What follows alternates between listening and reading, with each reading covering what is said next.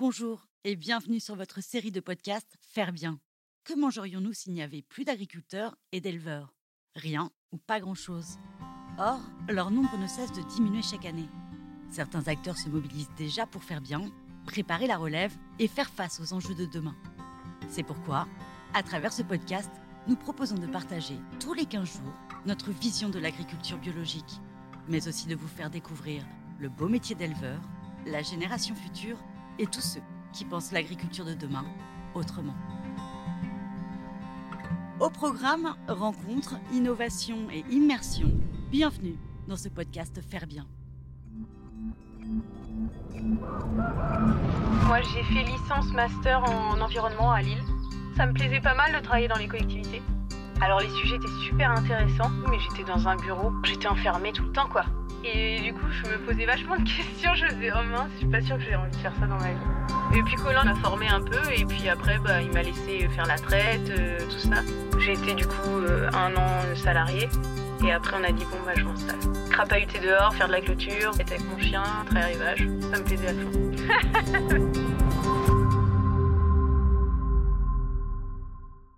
Bonjour à toutes et à tous. Et avant de commencer ce nouvel épisode, Merci d'être de plus en plus nombreux à nous écouter. Vous vous souvenez du podcast de Jade Moza, responsable du programme de la pépinière? Elle y évoquait une certaine Lucie, une jeune productrice de lait d'à peine 30 ans.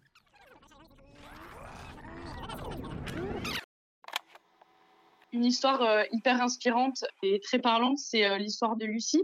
Elle fait partie du réseau des éleveurs euh, Ferbien. Elle est à la tête d'une ferme bah, laitière bio dans le Calvados. En fait, Lucie est un bel exemple. Elle n'est pas du tout issue du milieu agricole.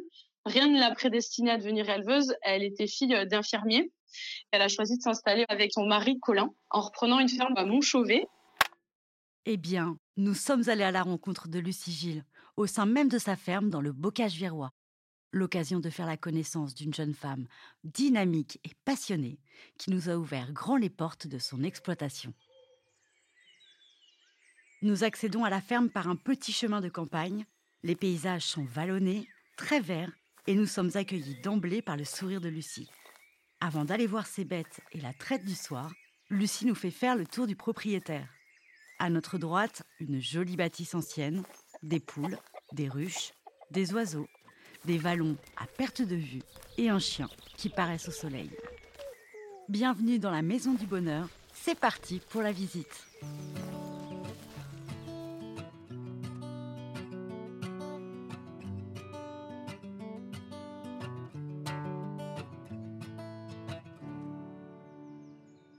Donc bonjour, je suis Lucie Gilles, éleveuse depuis 2016 en bio. Bienvenue à la ferme de la Masure à Montchauvet.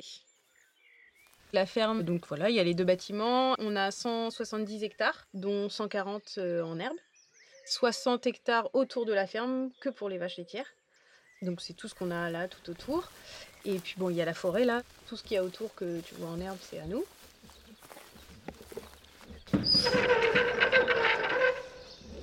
Donc ici, c'est la laiterie. Le gros bazar gris, là, ça s'appelle un temps calé.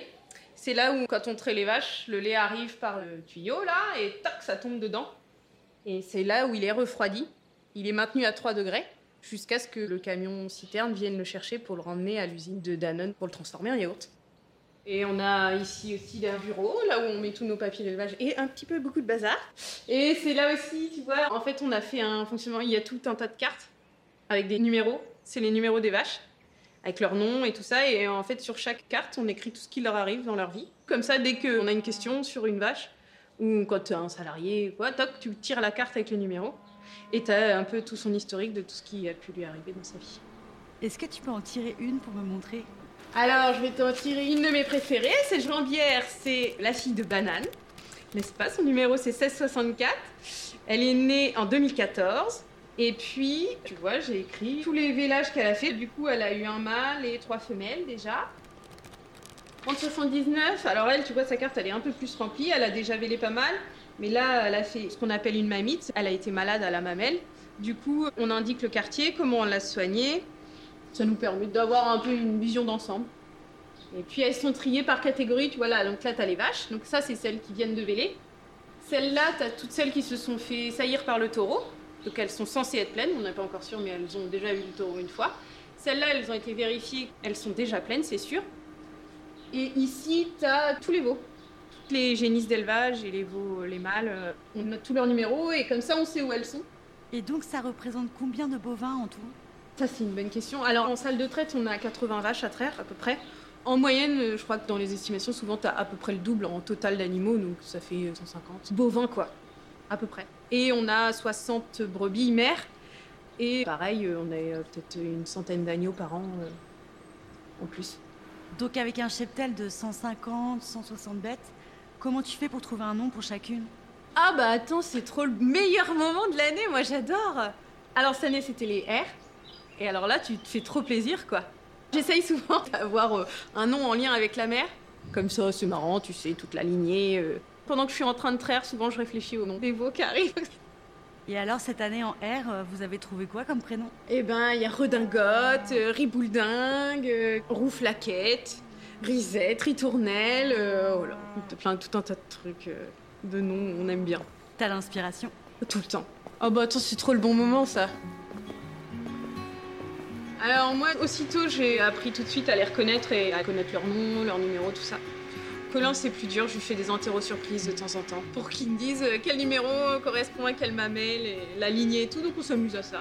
Et c'est pas mal hein, pour quand elles sont malades ou quand tu cherches un truc, tu vois tout de suite qui sait à quoi ça correspond et du coup tu connais son caractère et la mère et tout ça, ça aide en fait dans l'élevage après. Techniquement en tout cas, ça aide.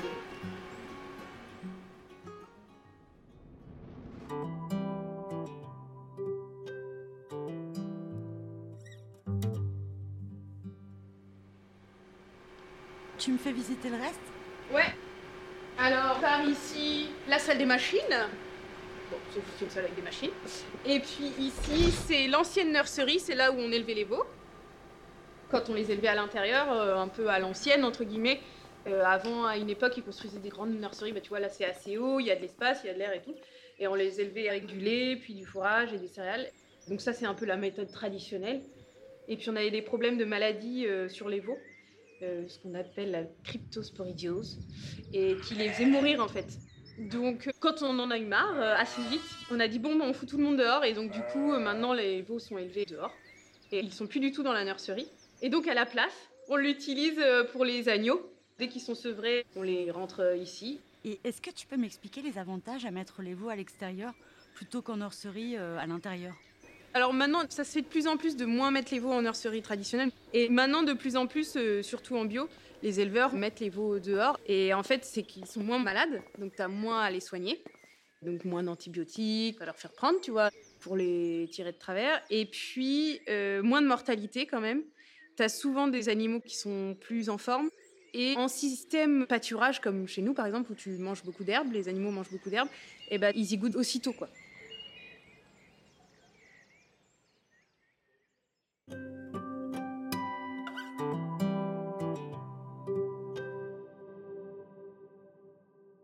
Continuant notre visite de la ferme, nous apercevons des ruches en bois au milieu des herbes hautes. En plus du lait bio et de leurs brebis, Lucie et Colin se sont aussi lancés dans une production de miel. Euh, Colin, on trouvait ça cool. Il y a un verger en fait juste en dessous de la maison. Et du coup, on trouvait ça sympa d'avoir des abeilles. Et puis pour nos prairies, le trèfle et tout ça, donc on s'est lancé. On a acheté des ruches. On s'est formé un petit peu. hein. Et on n'est pas du tout des experts. hein. C'est vraiment très amateur. Et on récolte notre miel qu'on mange. Et puis moi, je le vends aussi quand euh, je vends mes agneaux. Et tu récoltes beaucoup de miel? On a quelques ruches. euh, Tu vois là, cette année, il y en a quatre. Il y en a que deux qui vont produire. Et du coup, euh, en moyenne, je suis autour de 60 kilos selon le nombre de ruches que j'ai, entre 30 et 60 kilos avant. Mais ça dépend un peu des années. Alors qu'elle nous propose un café, j'en profite pour demander à Lucie quel est son parcours professionnel? Et comment elle a été amenée à devenir éleveuse.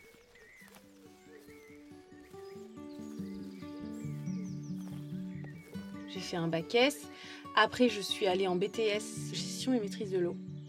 Et après, j'ai fait licence master en environnement à Lille. Et du coup, je savais pas trop ce que je voulais faire. Ça me plaisait pas mal de travailler dans les collectivités. J'ai fait euh, des stages et tout, mais j'étais dans un bureau. Alors les sujets étaient super intéressants. Mais alors j'étais enfermée tout le temps, quoi.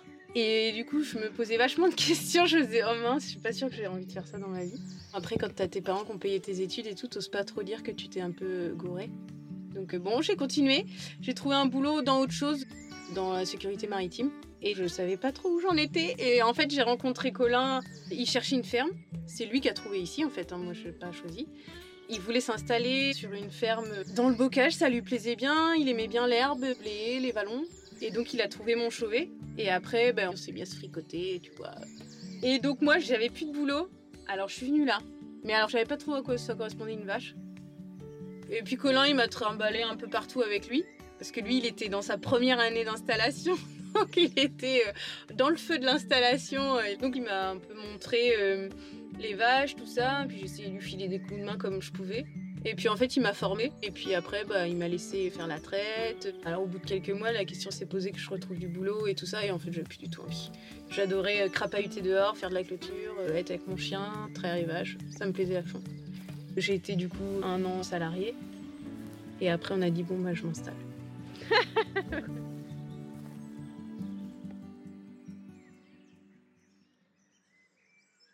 Et pourquoi Colin et toi, vous vouliez vous lancer dans le bio? Bah, au début, on était en conventionnel. À un moment donné, tu te dis, bon, c'est pas vivable sur toute une vie. En 2016, quand moi je me suis installée officiellement, on a dit, bon, bah, on lance en même temps, on passe en bio. Donc, on a lancé la conversion en même temps que mon installation. Et du coup, ça a été assez vite. Après, on était bien content d'avoir choisi ça parce que ça correspond vraiment plus à nos valeurs. J'ai fait une formation environnementale et tout ça, donc ça me bottait pas mal la protection de l'environnement, des espaces naturels et tout. Donc j'étais vachement sensible à ça. Après, pour la partie agricole, moi j'avais vraiment aucune notion. Je savais juste que j'aimais pas particulièrement du tout l'odeur du maïs. Donc ça, ça a été assez vite arrêté parce que j'aime pas du tout. J'adore quand ça sent le foin l'hiver ici. Donc voilà, Colin, lui, il avait plus de techniques agricoles. Donc lui, il savait qu'il voulait travailler avec de l'herbe pâturée et tout ça. Nous, les vaches, elles sont essentiellement au pâturage et au foin l'hiver, donc elles produisent pas beaucoup de lait. Le but, c'est que la ferme en elle-même soit pas non plus là pour desservir l'environnement.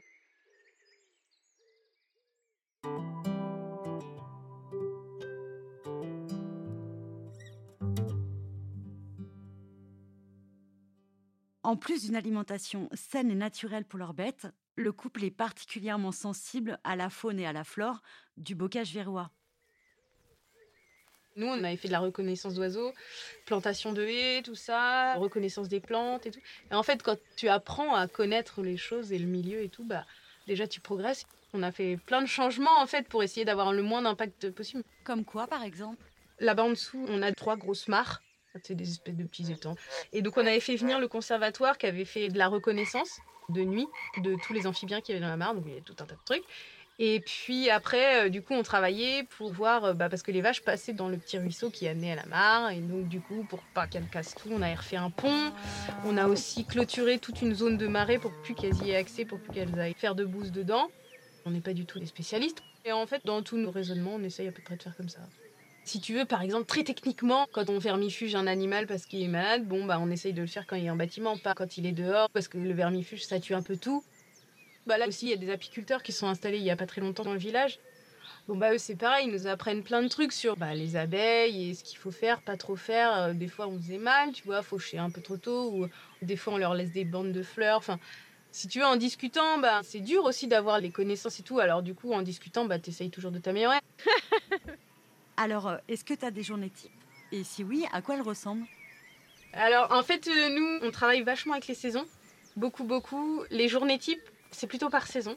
En gros, nos vaches font leur veau plutôt au printemps, un petit peu à l'automne, mais surtout au printemps. Enfin, au printemps. Alors, printemps pour nous, c'est février-mars. Et puis, les brebis mettent bas aussi en février-mars. On a fait ce choix de se mettre la tête sous l'eau à ce moment-là. en gros, pour le faire qu'une fois par an et à ce moment-là. Mais alors là, par contre, euh, on sent la vague qui arrive de boulot, puis tout d'un coup, on se fait submerger. Et du coup, tout le monde a à peu près la même période de naissance. Donc à ce moment-là, les journées sont très longues. Et en gros, on arrive le matin, il y a plein, plein, plein, plein de veaux, ça peut aller jusqu'à 5. Et puis plein d'agneaux, alors là, ça va encore beaucoup plus, hein. des fois, il y en a 10. Et donc là, le matin, du coup, on traite de plus en plus de vaches au fur et à mesure. Ensuite, on trie toutes ces naissances. Du coup, on passe toute la matinée à les nourrir, vérifier que tout le monde va bien. Alors, on soigne tout le monde. Donc ça, ça prend la matinée. Et puis l'après-midi, on essaye de se mettre à jour pour préparer la mise à l'herbe quand tout commence à sortir du monde. Donc on refait le tour des clôtures, on répare, tout ça. Puis le soir à 17h, on revient, on prend un petit goûter. Et là, on s'en va chercher les vaches pour refaire la traite, recompter les naissances de la journée. Et puis, euh, on rentre assez tard hein, pendant cette période-là. Euh, là, souvent, on prend un peu cher. Donc, on rentre vers 20h. Ça, c'est de février jusqu'à avril. En avril, tout le monde est dehors. Là, c'est un peu plus, tu arrives sur la période des récoltes d'herbes, donc le foin, l'enrubanage, tout ça. Donc là, on se divise un peu, Colin part à ça, et puis moi, je m'occupe plus de la traite. Donc comme tout le monde est dehors, c'est plus simple. Elle se nourrit toute seule. Par contre, il y a un temps de traite beaucoup plus grand. Donc là, on est plus dans la traite, faire le tour de tous les lots de bêtes, vérifier que tout le monde va bien, faire de la clôture, toujours éternellement de la clôture, du débroussaillage, tout ça. Au mois de juillet, on a un petit période de creux, puis après vient la moisson des céréales qu'on a. L'hiver, c'est là où on en fait le moins. Il n'y a plus de naissance du tout, tout le monde est, a déjà presque un an. C'est très tranquille l'hiver ici. Et puis après, ça repart. Et donc, quand tu es au printemps, tu ronchonnes que tu voudrais déjà être à l'hiver suivant. Et puis, arrivé en hiver, on est trop pressé d'être au printemps pour voir les nouvelles naissances. Alors, bon, il n'y a pas vraiment de journée type, c'est plutôt au fil des saisons. Ça change tout le temps, donc c'est sympa.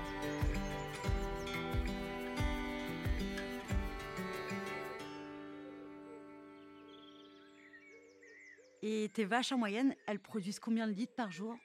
À l'année, en gros, elles font à peu près 5000 litres, 5500 litres par vache. Et alors par jour, bah, c'est pareil, ça varie en fait selon la pousse de l'herbe.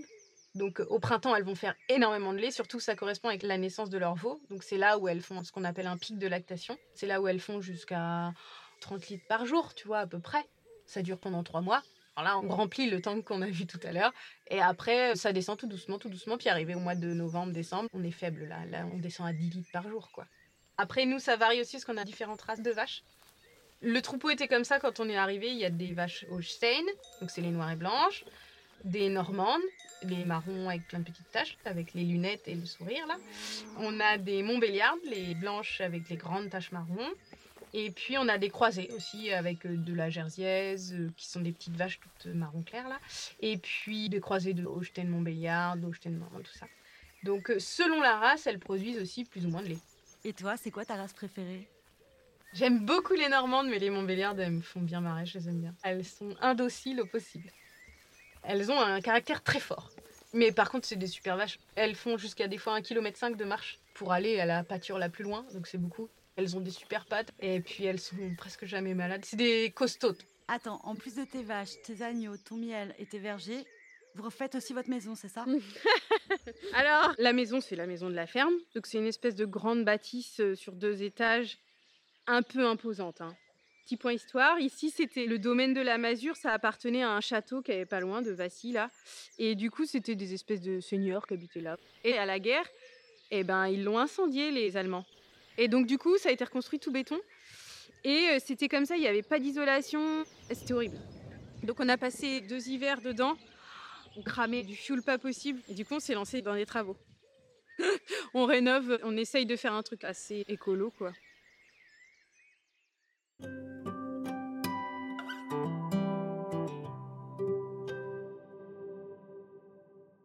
Après la visite du propriétaire, c'est le moment de se remettre au travail. Lucie nous embarque pour faire le tour des troupeaux. Alors là, on va aller voir un lot de génisse et puis les brebis vite fait en passant. Voilà, c'est une partie du boulot, euh, surtout à la saison, d'aller voir ces animaux-là. Une tâche quotidienne qui rythme ses journées et qu'elle ne raterait pour rien au monde. C'est une partie que moi je trouve super agréable et qui m'a fait envie d'être euh, éleveuse, c'est d'aller chercher les vaches. Le matin, souvent avant que tout le monde se lève, tout le corps se met en route, t'es tranquille, t'entends les oiseaux et t'entends un peu la nature qui se réveille. Elles t'arrivent, elles sont souvent couchées en train de ruminer et tu sens que tout le monde a passé une bonne nuit. Et puis après, tac, tu vas les chercher, et puis ça y est, c'est la journée qui commence. Ça, j'adore. Et le soir, pareil, tu sais, quand tu les ramènes, ça y est, la journée est en train de te tomber dans les pattes et une fois que tu fermes la poignée pour leur dire bon bah bonne nuit les filles, euh, ça y est, c'est la journée qui, enfin la journée de travail en tout cas qui s'arrête. Ça c'est archi cool. J'adore. Cette rencontre avec Lucie vous a plu? Nous aussi. Alors rendez-vous dans quelques semaines pour la suite de la visite. Au programme, des vaches bien sympathiques, un chien de troupeau aussi mignon qu'efficace et un passage par la stabulation pour la traite du soir. Hâte de vous retrouver.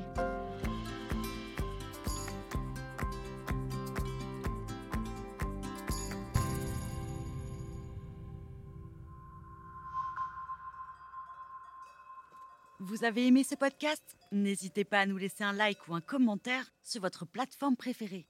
Et pour ne manquer aucun épisode, abonnez-vous. À bientôt